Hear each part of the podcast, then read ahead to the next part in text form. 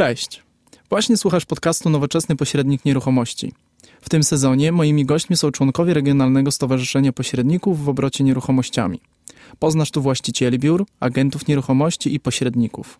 Dowiesz się o ich pracy, życiu prywatnym, pasjach, a na koniec ja odpowiem na jedno nurtujące pytanie mojego gościa. Nazywam się Marek Kloc i zapraszam Cię do wysłuchania tego podcastu. Cześć, witajcie w kolejnym odcinku z serii rozmów z pośrednikami w obrocie nieruchomościami. Dziś moim gościem jest Przemysław Płaza. Cześć Przemek. Cześć. Przemek jest licencjonowanym pośrednikiem w obrocie nieruchomościami. Posiada też licencję zarządcy nieruchomości. Jest członkiem Regionalnego Stowarzyszenia Pośredników w obrocie nieruchomościami w Lublinie i obecnie pracuje w biurze nieruchomości Home Partner. Wszystko się zgadza? E, Przemek, e, poznaliśmy się jakiś czas temu. To było dość już dawno, bo jak dobrze temu. pamiętam 2014 rok, jak otwierałem Dokładnie. e, swoje pierwsze biuro. E, Powiedz mi, co od tamtego czasu u Ciebie się zmieniło? No Jakby to powiedzieć, po czterech, mniej więcej pięciu latach w branży, w sumie już sześciu, no postanowiłem otworzyć swoje własne biuro. Na chwilę obecną prowadzę z dwójką wspólniczek. E, wiadomo, mamy swoje wzloty i upadki, ale przede wszystkim jesteśmy na swoim. A powiedz mi, co spowodowało, że po tylu latach pracy e, e, i myślę, że możemy też powiedzieć, że razem współpracowaliśmy, Mhm. pracowałeś w, w moim biurze nieruchomości, co spowodowało, że po tak długim czasie pracy na rynku e, zdecydowałeś się właśnie na otworzenie swojego biura? No w, zas- w zasadzie obserwowałem przez długi czas, jak y, sami je prowadziłeś, sami je e, budowałeś niemalże od podstaw, bo to było przyjęcie starej marki, wybudowanie nowej.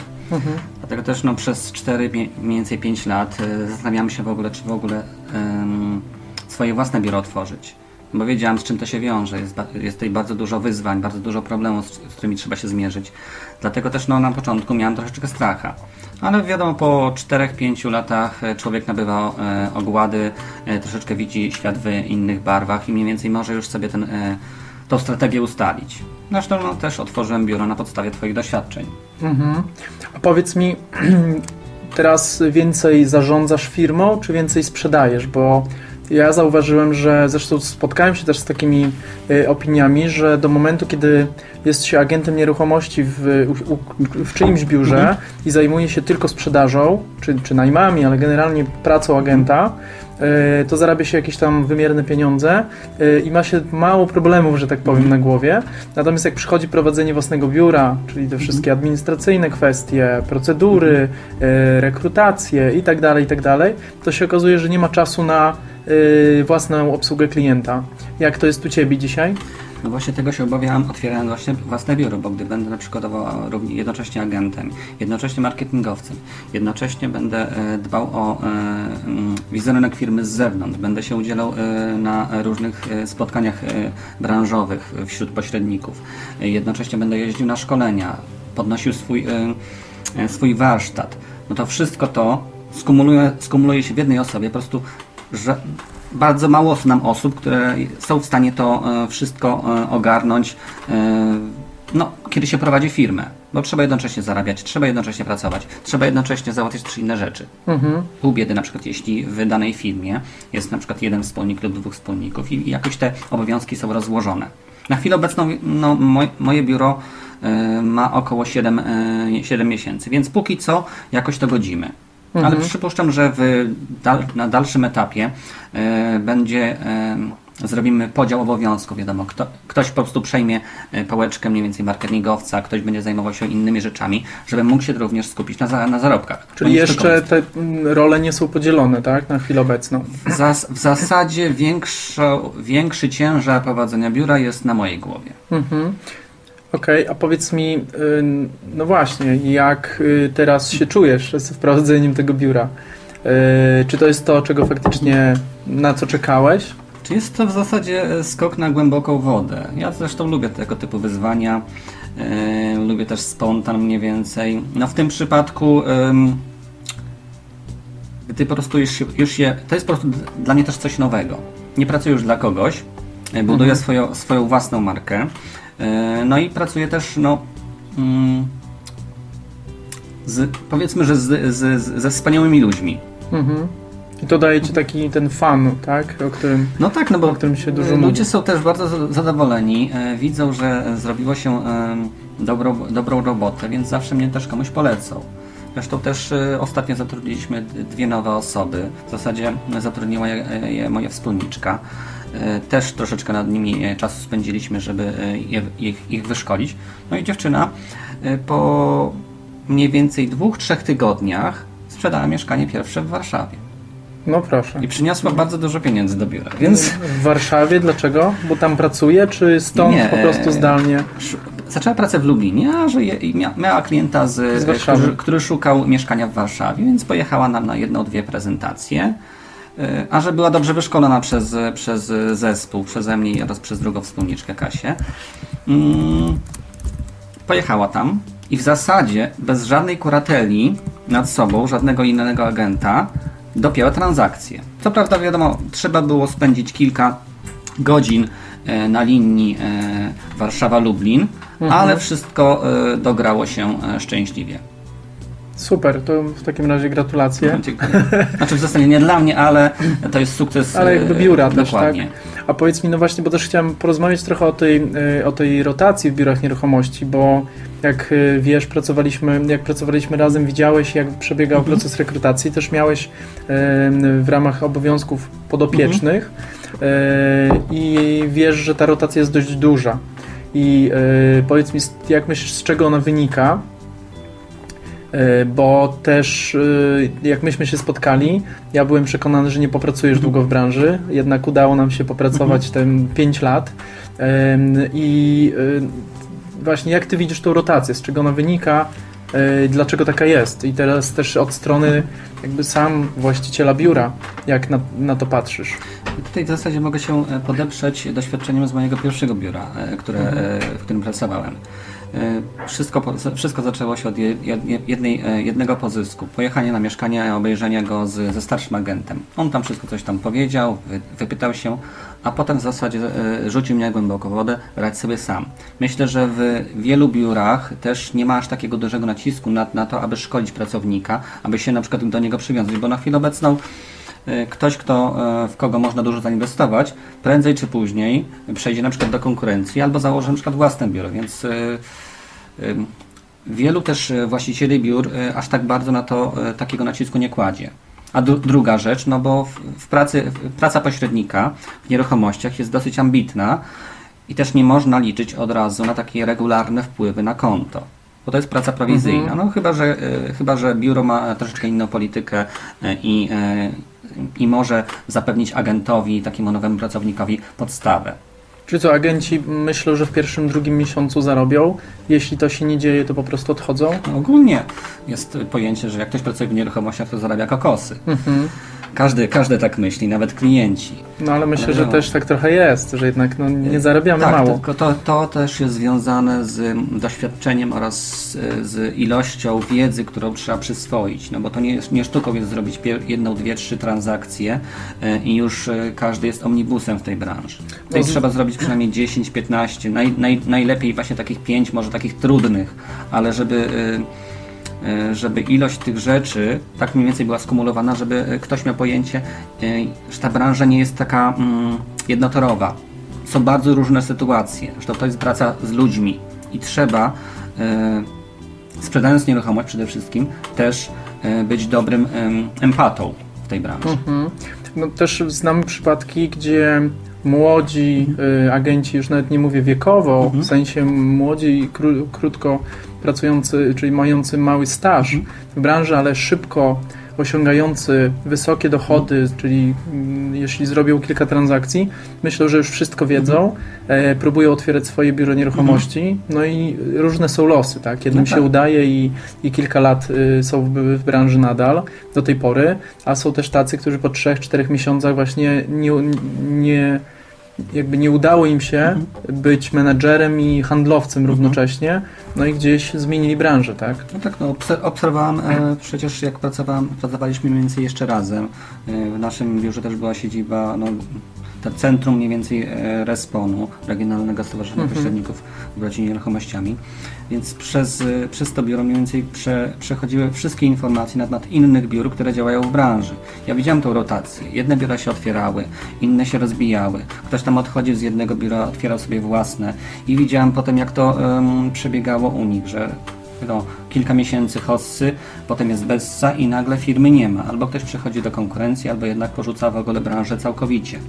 Mhm. Jest, aczkolwiek też e, dużo, jest kilka naprawdę młodych osób, które e, zaczęły pracę w jednym biurze, mm, podłapały trochę wiedzy przez rok, potem otworzyły własne. Znam, znam z pięć takich mniej więcej osób, które naprawdę w tej branży się odnajdują, bo dobrze, bo dobrze e, swoją pracę wykonują. No właśnie, a co jest, y, co powoduje, że ktoś się odnajduje w branży, albo też nie? Jakie cechy trzeba mieć, żeby się odnaleźć? Może w tą stronę pójdźmy. No to w zasadzie nie ma aż, tak, aż takiej e, reguły. W zasadzie myślę, że znaczy ja, mam- ja oczywiście teorię na, na, ten, e, na ten temat. E, Niebawem będziesz miał praktykę, tak? Dokładnie. E, W, za- w zasadzie, jeśli mm, ktoś zaczyna pracę w nieruchomościach i jest świeżą osobą, no to musi się właśnie liczyć z tym, że nie będzie, mm, znaczy, że najczęściej nie, od, nie zyska, nie, nie będzie miał dużych wpływów, nie będzie miał zysków od razu.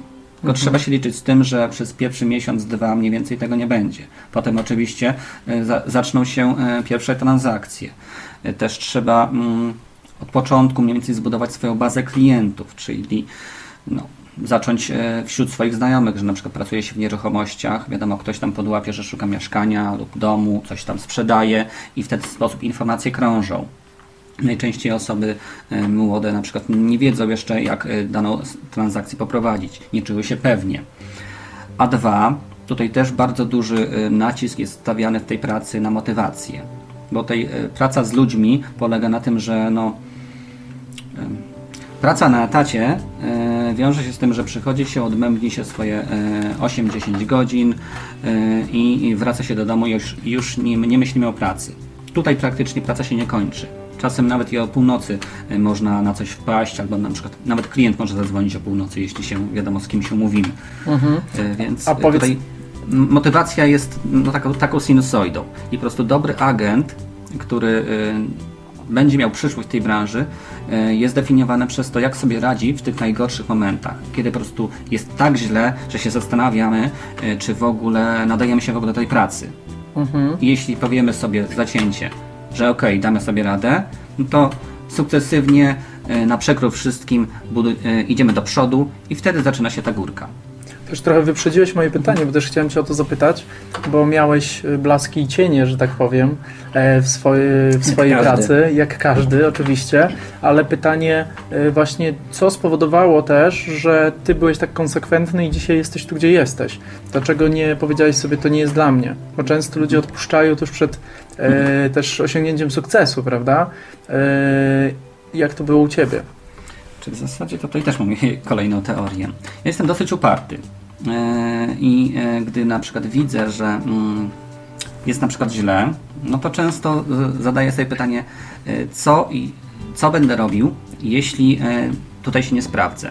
Z drugiej strony, już po 5-6 latach, po, po, nawet po dwóch, trzech latach w branży, w jakiejkolwiek pracy, no to siłą rzeczy szkoda porzucać daną, daną, daną firmę lub dany, dany sektor gospodarki, żeby, żeby szukać czegoś nowego, budować coś od, od podstaw. Lepiej po prostu trzymać się tego, a e, że miałem na przykład kilka fajnych transakcji, więc wiedziałem, że jak przetrwam ten e, gorszy okres, to prędzej czy później będę miał większe zarobki. No i na chwilę obecną się to sprawdziło. Konsekwencja w tej pracy też no, wiąże się wiado- wiadomo też z tą motywacją. Czyli też danie sobie bardziej- czasu Dokładnie. na naukę, na porażki, po No to, tak. żeby osiągać w końcu sukcesy, prawda? Dokładnie, bo na, najwięcej właśnie nauczyłem się też na porażkach. Jeśli wszystko jest dobrze, no to żaden e, klient, żaden człowiek nie narzeka, że to było źle, tam to było źle i w zasadzie wtedy nie wiemy, czy zrobiliśmy coś właściwie. Ale jeśli otrzymujemy informację, że no mógłby Pan e, jednak tutaj bardziej przypilnować, tam mógłby na przykład Pan bardziej spasować, albo tutaj mógłby Pan jeszcze mm, bardziej z szefem porozmawiać na przykład na temat e, współpracy albo z, na temat warunków e, w, w, co do umowy. Jest kilka bardzo duży, dużo różnych rzeczy, które tutaj e, można poruszyć, e, aczkolwiek to są te, to są te główne. Mhm. Tak myślę. A pamiętasz swoją najtrudniejszą transakcję na chwilę obecną, jaką miałeś, jaką prowadziłeś? Tak, gdybyś w skrócie mógł o niej w zasadzie, opowiedzieć. mm, w Co zasadzie było głównym myślę, że- problemem takim? Myślę, że nie, masz taki, nie miałem chyba aż takich trudnych transakcji. Jedna była dosyć skomplikowana. To było, mm, to było jednocześ, jednoczesna sprzedaż mieszkania oraz poszukiwanie dwóch innych mieszkań dla, dla, dla jednej klientki. To było dosyć, dosyć skomplikowane, bo już sama sprzedaż mieszkania oraz kupno w tym samym czasie drugiego e, wiąże się z, z dużymi niedogodnościami, zwłaszcza jeśli na przykład e, sprzedającym jest osoba, starsza albo na przykład rodzina z dziećmi, bo wtedy trzeba dograć w tym samym niemal, niemalże czasie, tygodniu nawet, e, sprzedaż jednego i kupno drugiego. W tym przypadku trzeba było żonglować mniej więcej trzema tymi mieszkaniami oraz e, sześcioma różnymi ludźmi, czy, znaczy sześcioma interesami. Trzeba było dograć kilka różnych spraw, żeby każdy był zadowolony. Ale, się, ale em, konsekwencja mniej więcej spowodowała to, że e, no, ta klientka potem mnie poleciła dwóm innym e, znajomym e, i była bardzo zadowolona. Z tej, z tej akurat transakcji jestem dosyć zadowolony. Ona nie była, nie była trudna, nie była skomplikowana, ale jestem dumny przynajmniej z tego, że, mm, że za jednym zamachem zrobiłem coś, co czasem niektórym e, nie wychodzi, nawet przy dwóch, kli, przy dwóch e, takich transakcjach. E, Ja pamiętam tą transakcję, bo też e, przygotowując pytanie, w sumie ja pomyślałem o niej i fajnie, że e, gdzieś tam trafiliśmy w nią. Natomiast ja ze swojej perspektywy e, uważałem wtedy, że najtrudniejszym, e, co, co jest w tej transakcji, to był budżet, który był. Bo za jedno mieszkanie, Mhm. które nie było wielkie, trzeba Mhm. było kupić dwa mniejsze i tu, tu się nie zgrywało, czyli trzeba było znaleźć te okazje takie rynkowe, prawda? I, Tutaj, i e, w, w, w krótkim czasie. I ja się tego najbardziej wtedy pamiętam bałem. Wtedy akurat e, znałem dosyć dobrze mm, oczekiwania klient, klientki mniej więcej i wiedziałem, że raczej o budżet nie będzie, e, nie będzie dla nich aż, taką tak, aż taką przeszkodą. Trudniejsza była e, sprawa, żeby pogodzić trzy różne rodziny mieszkające pod jednym dachem, aby je roz, rozsadzić do dwóch różnych mieszkań. To było najbardziej skomplikowane. Mhm. I w zasadzie, nawet gdyby zabrakło nie wiem, 15 tysięcy, to oni i tak by skądś te pieniądze pożyczyli albo wzięliby jakiś kredyt, no bo tutaj najtrudniejszym problemem był właśnie czynnik ludzki, a nie finansowy. Mhm. Jak jesteśmy już przy y, obsłudze klientów, to kto dzisiaj głównie jest Twoimi klientami? Zasadzie, e, w zasadzie, tak jak już mówiłem, jak ktoś już pracuje ileś lat e, w branży, w ogóle w każdej e, mniej więcej tego typu prac związanej z usługami, no to już nawet po dwóch latach znajomi, znajomych, poleceni klienci mniej więcej potem spływają, spływają do, do danego człowieka e, i nawet z nim zostają.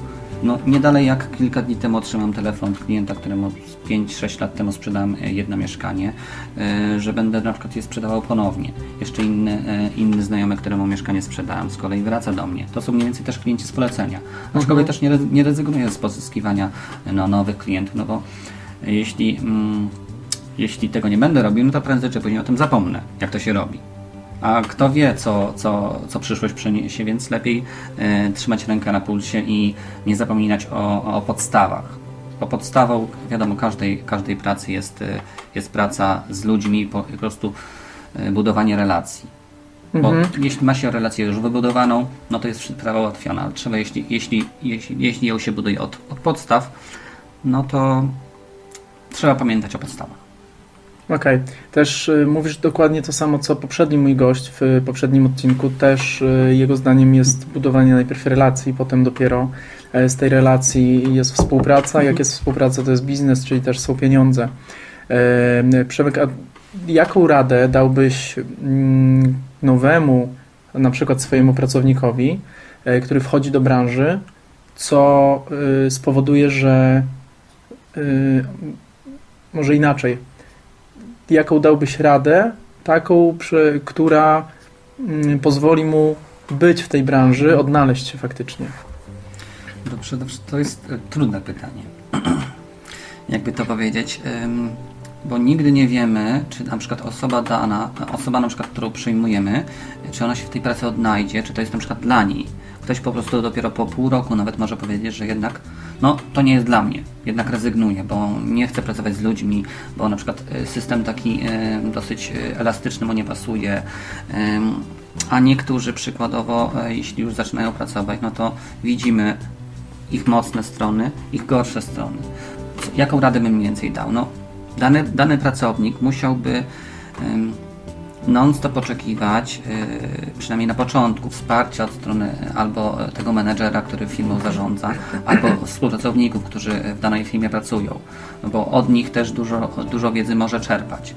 A dwa, no, mm, to na chwilę obecną też można dane, dane biuro również zweryfikować, sprawdzić jak ono pracuje, też czy jest na przykład członkiem stowarzyszeń, jaki na przykład tam jest standard obsługi, e, też popytać się zadowolonych klientów, jak, e, jakie były mniej więcej oczekiwania lub e, wrażenia po współpracy z danym biurem. A każde biuro mniej więcej taką, takie informacje może udzielić. Jeśli ktoś zaczyna pracę, no to przede wszystkim trzeba zweryfikować pracodawcę. Tak samo jak pracodawcy weryfikują pracowników. Mhm. Myślę, że takim podsumowaniem tego, co powiedziałeś, byłoby to, żeby po prostu dać sobie szansę, tak? No tak. żeby za wcześnie nie rezygnować. E, bo, tylko... tutaj, bo, bo to jest praca taka. Mm, za, zaczynanie pracy w nieruchomości to jest po prostu inwestycja na przynajmniej 5-6 miesięcy. Mhm. I wtedy na pewno można oczekiwać rezultatów. Jeśli wiadomo, da się z siebie e, tyle, ile oczekuje się, mm, żeby, żeby uzyskać. Ja mam takie porównanie, które często też, o którym często mówiłem przy rekrutacji, że idąc na studia, to 5 lat uczymy się po to, żeby na końcu nie wiedzieć, czy chcemy zostać w tym, pracować w, w tej dziedzinie, zawodzie. w danej zawodzie, który, który realizujemy. Te 5 lat kosztowało nas x e, tysięcy złotych, jeśli to były studia zaoczne. Jeśli dzienne, no to też nas kosztowały czas, energię, e, też pieniądze, które inwestowaliśmy chociażby w dojazdy, w jedzenie itd., tak itd. Tak no tak. w trakcie tego czasu. I dopiero potem weryfikujemy, czy coś jest dla nas, Dokładnie. czy szukamy w zupełnie innej branży. I, I, te 5 miesięcy to jest taka kwota wejścia jakby e, do branży nieruchomości. Myślę, że to jest bardzo krótki czas i, i naprawdę niewielka inwestycja. Przemek, powiedz mi e, jeszcze, jak myślisz, dlaczego klienci omijają biura nieruchomości? Dlaczego nie chcą współpracować z biurami? Czy z agentami biur nieruchomości? Może tak? Wiesz Marek, no przypuszczam, że każdy mniej więcej czasem spotkał się z natrętnym pośrednikiem albo pośrednikiem, który nic nie wie, albo taki na przykład, który tylko i wyłącznie patrzy na czubek własnego nosa. W pracy, w budowaniu relacji najważniejsze jest, y, najważniejsza jest ta, mm, to dobro mniej więcej jednej i drugiej strony. Trzeba wykonywać dobrze, dobrze pracę. Jeśli ktoś na przykład no, w jednym biurze lub na przykład nawet jest cała polityka biura nastawiona tylko i wyłącznie na zysk, no to prędzej czy później to wyjdzie Dużo, dużo osób też y, jest, y, mm, jakby to powiedzieć, obrażona na branżę pośrednictwa, ponieważ y, w tej branży na chwilę obecną każdy może wykonywać zawód. Może nawet pani z kiosku może sobie otworzyć biuro nieruchomości i oferować usługę. To nie zawsze jest miarodajne z pośrednikiem, który pracuje x lat, ma wiedzę, ma doświadczenie i potrafi zabezpieczyć daną transakcję i przewidzieć różne konsekwencje, o których no, średnio Kowalski nawet nie pomyśli. Czyli znowu y, jakby ten wątek się przewija tej deregulacji w naszym zawodzie, że jednak on y, popsuł jednak rynek i klienci y, przez to tracą. Ale czy widzisz jakieś argumenty niezwiązane z pośrednikami, tak? Czy klienci mają też jakieś powody do znaczy, omijania. Znaczy ogólnie w zasadzie no, mm, Polacy my jesteśmy takim narodem, że po prostu nie lubimy płacić za coś, co uważamy, że możemy zrobić lepiej. Nie zawsze mhm. to się jednak przekłada e, na, na praktykę. Ja na przykład mechanikiem nie jestem, samochodu nie naprawię, nawet się nie znam na autach. Ale próbowałbyś sam? E, no i jasne, że nie.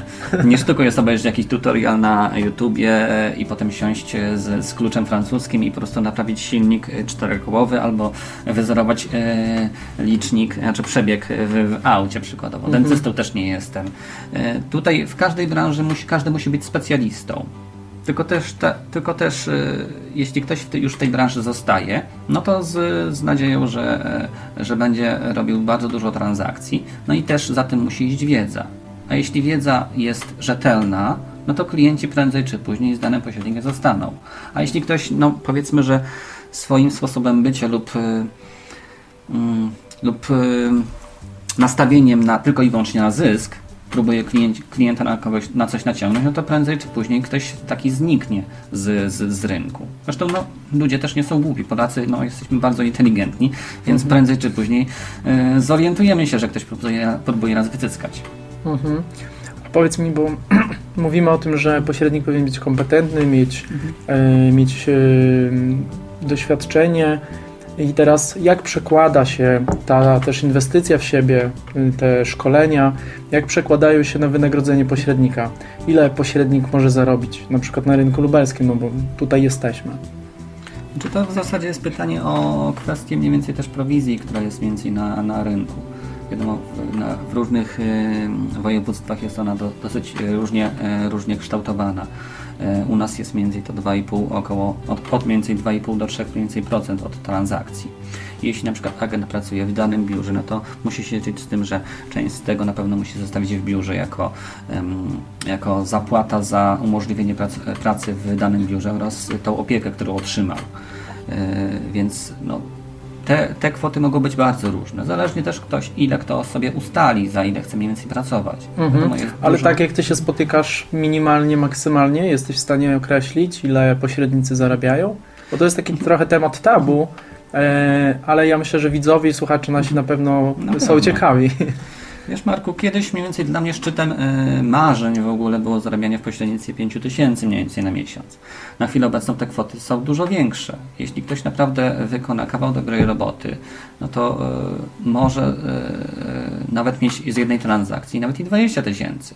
Tylko wiadomo, tak jak też mówiłem wcześniej, to nie jest, to jest wynagrodzenie prowizyjne, więc ta, to wynagrodzenie rzędu 20 tysięcy, ono nie jest na miesiąc. Trzeba sobie podzielić to na e, x miesięcy, kiedy na przykład tego wynagrodzenia nie mamy, odjąć od tego koszta życia, odjąć e, paliwo, szkolenia, na które się wydaje pieniądze, no chyba, że są zapewnione przez, e, przez biuro, w którym się pracuje. I mniej więcej z tego wszystkiego zostaje ta, ta mm, powiedzmy, że stała, stała, stała stawka na miesiąc, którą, która jest powiedzmy, że troszkę wyższa lub porównywalna ze średnią krajową na przykład dobre, dobrego menedżera w, danej firmie. Mhm. To musimy też powiedzieć chyba o tym, że czas prowadzenia transakcji, na których zarabia Jest bardzo różny. się du dużo więcej, e, te wyższe prowizje wynagrodzenia, e, one są też e, rozciągnięte w czasie. To może być pół roku, to może być rok czasu, kiedy na, tako, na takie No tak. wynagrodzenie się prowadzi, e, czeka, a prowadzi się transakcje e, przez dłuższy okres czasu, prawda? No tak, no tak, tak to, coś takiego mniej więcej spotyka się najczęściej w komercji albo w nieruchomościach takich trudno sprzedawalnych, typu jakiś obiekt, e, którego, który na przykład no, nie od razu znajdzie kupca, albo na przykład dom.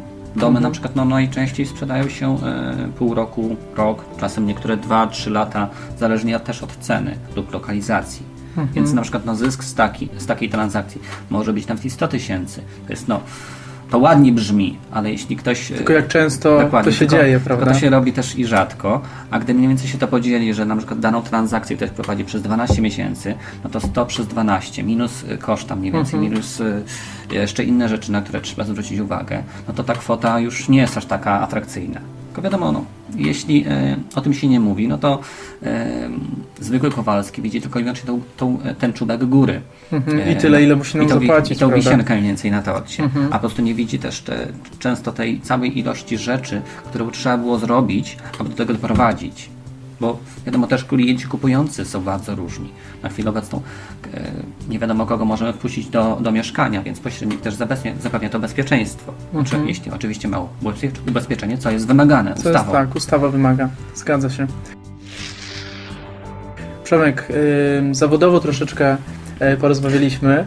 E, teraz chciałbym przejść bardziej w kierunku takiego prywatnego życia. I to, co ostatnio, e, czego dowiedziałem się ostatnio, to to, że ym, siedzisz nocami i piszesz. To zdradź nam, co piszesz. Znaczy ja w zasadzie ogólnie to mam e, dosyć e, troszeczkę inny styl pracy oraz e, funkcjonowania w ciągu dnia. No ja ogólnie też pracę zabieram często do, do, do domu, e, też robię jakieś wykresy, więcej pracuję. Myślę sobie mniej więcej jak w tej transakcji mogę e, coś e, poprowadzić, coś zmienić. I no wiadomo, często robię to, to po nocach.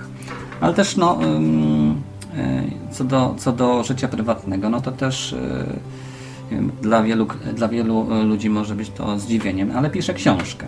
Mhm. Znaczy w zasadzie już trzecią piszę. E, Jedna, jedną e, akurat napisałem w zeszłym roku, w kwietniu, pomiędzy pierwszym a 17. 400 stron sobie leży, czeka na, rece- czeka na Ale w ciągu dwóch tygodni napisałeś 400 stron?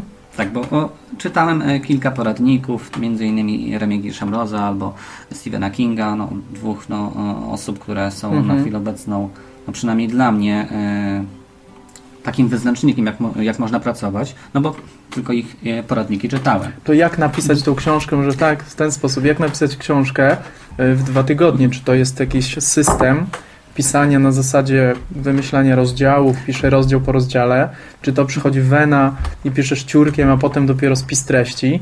Znaczy w, zasadzie, gdy, gdy do tego w ogóle siadamy lub mi się ten, ten e, pomysł krystalizował, e, to bardzo dużo czasu minęło, żebym to w ogóle zrobił. Jest bardzo, bardzo powiedzmy, że mylne takie przeświadczenie, że, że pisarz po prostu musi mieć e, wenę non-stop. W zasadzie tak nie jest. E, Według większości poradników, które, z którymi się zetknąłem, no to pisanie jest tak jak każda inna praca. Jeśli siadamy, to robimy to regularnie, no to wena prędzej czy później sama przyjdzie.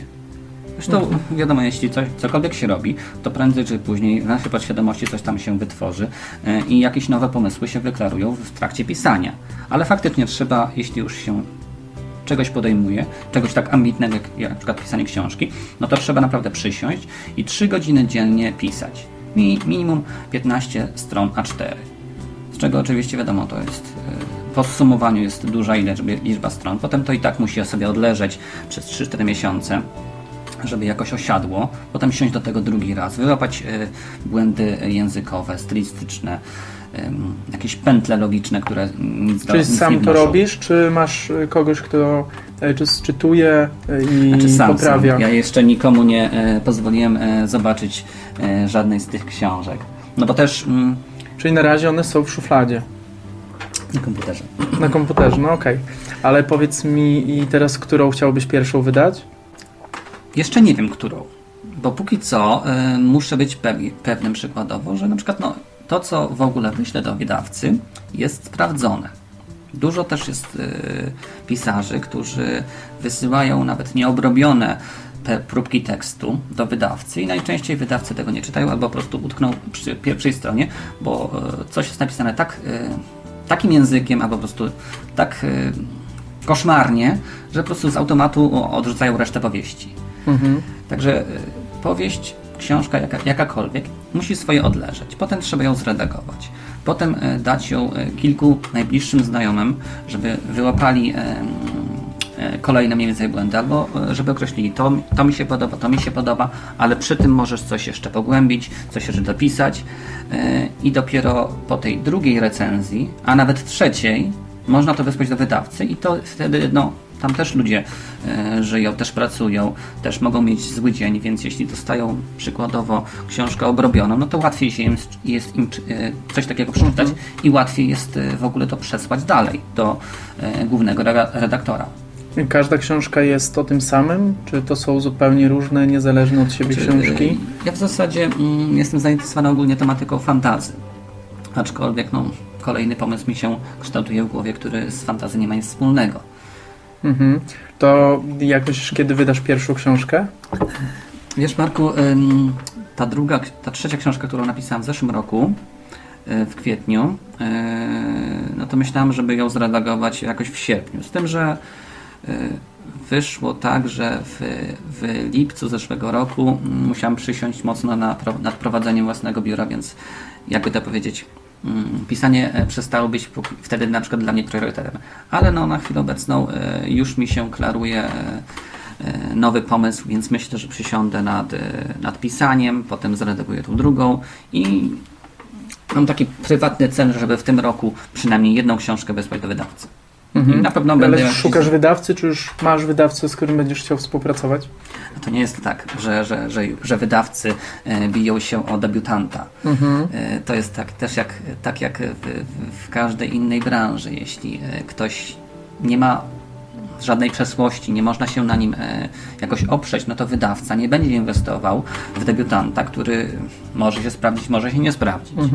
Trzeba po prostu właśnie e, się przebić ponad innych, dobrze tekst zaredagować, wysłać go do wydawcy i dopiero potem, jeśli ktoś tam uzna, że pomysł jest warty, no to e, robimy wtedy, e, można się wtedy spotkać z, z, z, tym, e, z tym pisarzem, no i dalej sprawę poprowadzić. Może Wydawnik łatwiej jest, by było wydać samemu. w Polsce jest to bardzo trudne. E, Między innymi dlatego, że są- jest kilka, e, są trzy modele mniej więcej. Można wydać książkę bezpośrednio w wydawnictwie, co się wiąże z bardzo, e, tru, bardzo tru, znaczy też z bardzo trudnym e, procesem, żeby to wydawnictwo w ogóle tą książkę wzięło i żeby chciało ją wydać. Druga e, jest opcja, żeby książkę całkowicie wydać samemu. Z tym, Mhm. że trzeba wtedy brać na siebie całkowity marketing, promocję i trzeba mieć no, kupę gotówki, żeby od razu ją wyłożyć. No, ktoś, kto pisze mniej więcej, no to aż takimi pieniędzmi nie dysponuje. No, chyba, chyba no, że jest pośrednikiem w obrocie nieruchomościami, Tak, prowadzi chyba, własną że. firmę. ale, ale też na przykład no, nie inwestowałbym e, własnych pieniędzy w, w, coś, co niekoniecznie może na przykład się innym spodobać. Jest bardzo dużo różnych Mhm. pisarzy, których pierwsze książki nie zostały wydane. Weźmy na przykład Stephena Kinga na tapetę. Przecież pierwsze jego e, sześć różnych po, powieści nawet nie opuściło szuflady. Znaczy, znaczy opuściło szufladę, z tym, że od każdego wydawcy dostał chyba około 100, e, 100-150 różnych odmów. Wieszał je sobie na gwoździu e, i, i mówił żonie, ja już więcej nie będę pisał. A potem napisał Kerry i wszystko potoczyło się e, z górki. No to chyba I wiele potem też takich, wydał. wielu takich, wiele, wiele takich przykładów moglibyśmy mnożyć. Dokładnie. Także, także w Polsce na przykład wydanie książki jest, jest dosyć utrudnione, no bo w Polsce też nasz rynek jest przyzwyczajony raczej do literatury zagranicznej, a nie do rodziny, nie do rodzimej. No też między innymi dlatego, że dużo też y, książek jest tłumaczonych bezpośrednio z, z, z języka angielskiego i to już jest książki po, które po były redakcji. w innych krajach, tak, Dokładnie. i wiadomo, że one się przyjmują. Przemek, Dla debiutanta w Polsce jest no, sprawa utrudniona, ale nie jest niemożliwa. Nie jest niemożliwa, no Chociażby właśnie. na przykład no, um, Remigiusz Mróz, wzmiankowany już. Mhm. On w 2012 się pojawił e, i potem też no, sprawa się potoczyła. Zresztą on jest no, na chwilę obecną też dosyć e, płodnym pisarzem. Przemek, bardzo dziękuję. Teraz przyszedł czas na pytanie do mnie, także śmiało. No dobrze Marku, e, powiedz mi w takim wypadku, jak Ty oceniasz mniej więcej też branżę pośrednictwa, jak nie myślisz, e, w, w którym to kierunku zmierza, no bo też jesteś prezesem pośredni, e, re- Regionalnego Stowarzyszenia Pośredników, więc e, trzymasz w swoim ręku dużą władzę. Jak myślisz, w którym kierunku to pop- popłynie? To znaczy, miałem to pytanie już zadane przez jednego z moich gości. Pytanie było bardziej sformułowane, co się zadzieje w, w przeciągu 10 lat w pośrednictwie. A Ty jesteś wróżbitą i masz magiczną kulę, No która Ci moja- mówi, to się stanie to, to, to. No moja I kula- zainwestuję w tą działkę, na której zbiję 10 milionów. Tak, y, moja kula mówi to, że y, na bazie tego, jak widzę rynek do tej pory przez te 10 lat, gdzie też ja pracuję, y, że wszystko idzie ku temu, żeby klienci mieli lepiej, w sensie takim, żeby byli lepiej obsługiwani przez bardziej profesjonalny, pr- bardziej profesjonalnych pośredników. Y, Z drugiej strony widzę chęć y, edukacji, edukowania się y, pośredników. Nowe narzędzia, które powstają na rynku dla pośredników, ułatwiające pracę, mm, obsługę klienta, Y, więc to myślę, że będzie cały czas się rozwijało. Myślę, że będzie się rozwijał YouTube wśród pośredników. Powoli, powoli to się zaczyna dziać, ale to jest y, miejsce, gdzie y, tej branży generalnie jeszcze brakuje. Mhm. Także myślę, że tu na pewno spacery 360. Myślę, że to jest też kierunek pośredników, czyli technologia nowa, która, która jest potrzebna. Myślę, że to będzie wow. I powoli szło, powoli, powoli będzie szło to do przodu, czyli takie rozwiązanie, Mhm. które ułatwiają pracę agentowi, ale dają też wartość klientowi, który, e, który mm, szuka jakiejś No tak, nieruchomości, tak, tak? Także myślę, że to w tym kierunku wszystko będzie szło i tu widzę przyszłość. Myślę też, że e, prestiż zawodu zacznie być coraz większy, jeśli poprawimy tutaj tą swoją skuteczność i jakość obsługi dla klientów. Przemek, bardzo Ci dziękuję. Na koniec jeszcze pytanie też ode mnie do Ciebie. Czego mogę Ci życzyć? Jak to czego? E, Dużo transakcji i dużej sławy. W takim razie życzę Ci sławy, pieniędzy i sukcesów w pisarstwie e, i, i wydania e, pierwszej książki. Mam nadzieję, że jeszcze tutaj się spotkamy w którymś odcinku i będziemy mogli też widzom i słuchaczom ją zaprezentować. Tak jak E, mówiłem, jestem uparty i konsekwentny, więc prędzej czy później to, to, to, to zrobię. Ja na to liczę, trzymam kciuki. Jakbyś mógł tylko jeszcze widzom i słuchaczom powiedzieć, gdzie można dzisiaj Cię znaleźć, gdyby chcieli nawiązać z Tobą współpracę. Więc tak, no. mm, E, Ogólnie nasze biuro znajduje się na ulicy Wojciechowskiej 7, lokal 114 w Lublinie. Mój numer telefonu 737 169 869. Jeśli ja nie odbiorę, to zawsze mogę też e, kontakt przekazać do jednej z moich wspólniczek. Pracujemy wszyscy w jednym zespole i na pewno e, ktoś, kto odda nam jakąkolwiek nieruchomość lub poszukiwanie do, do, do zakupu sprzedaży, nie będzie, nie, nie będzie niezadowolony.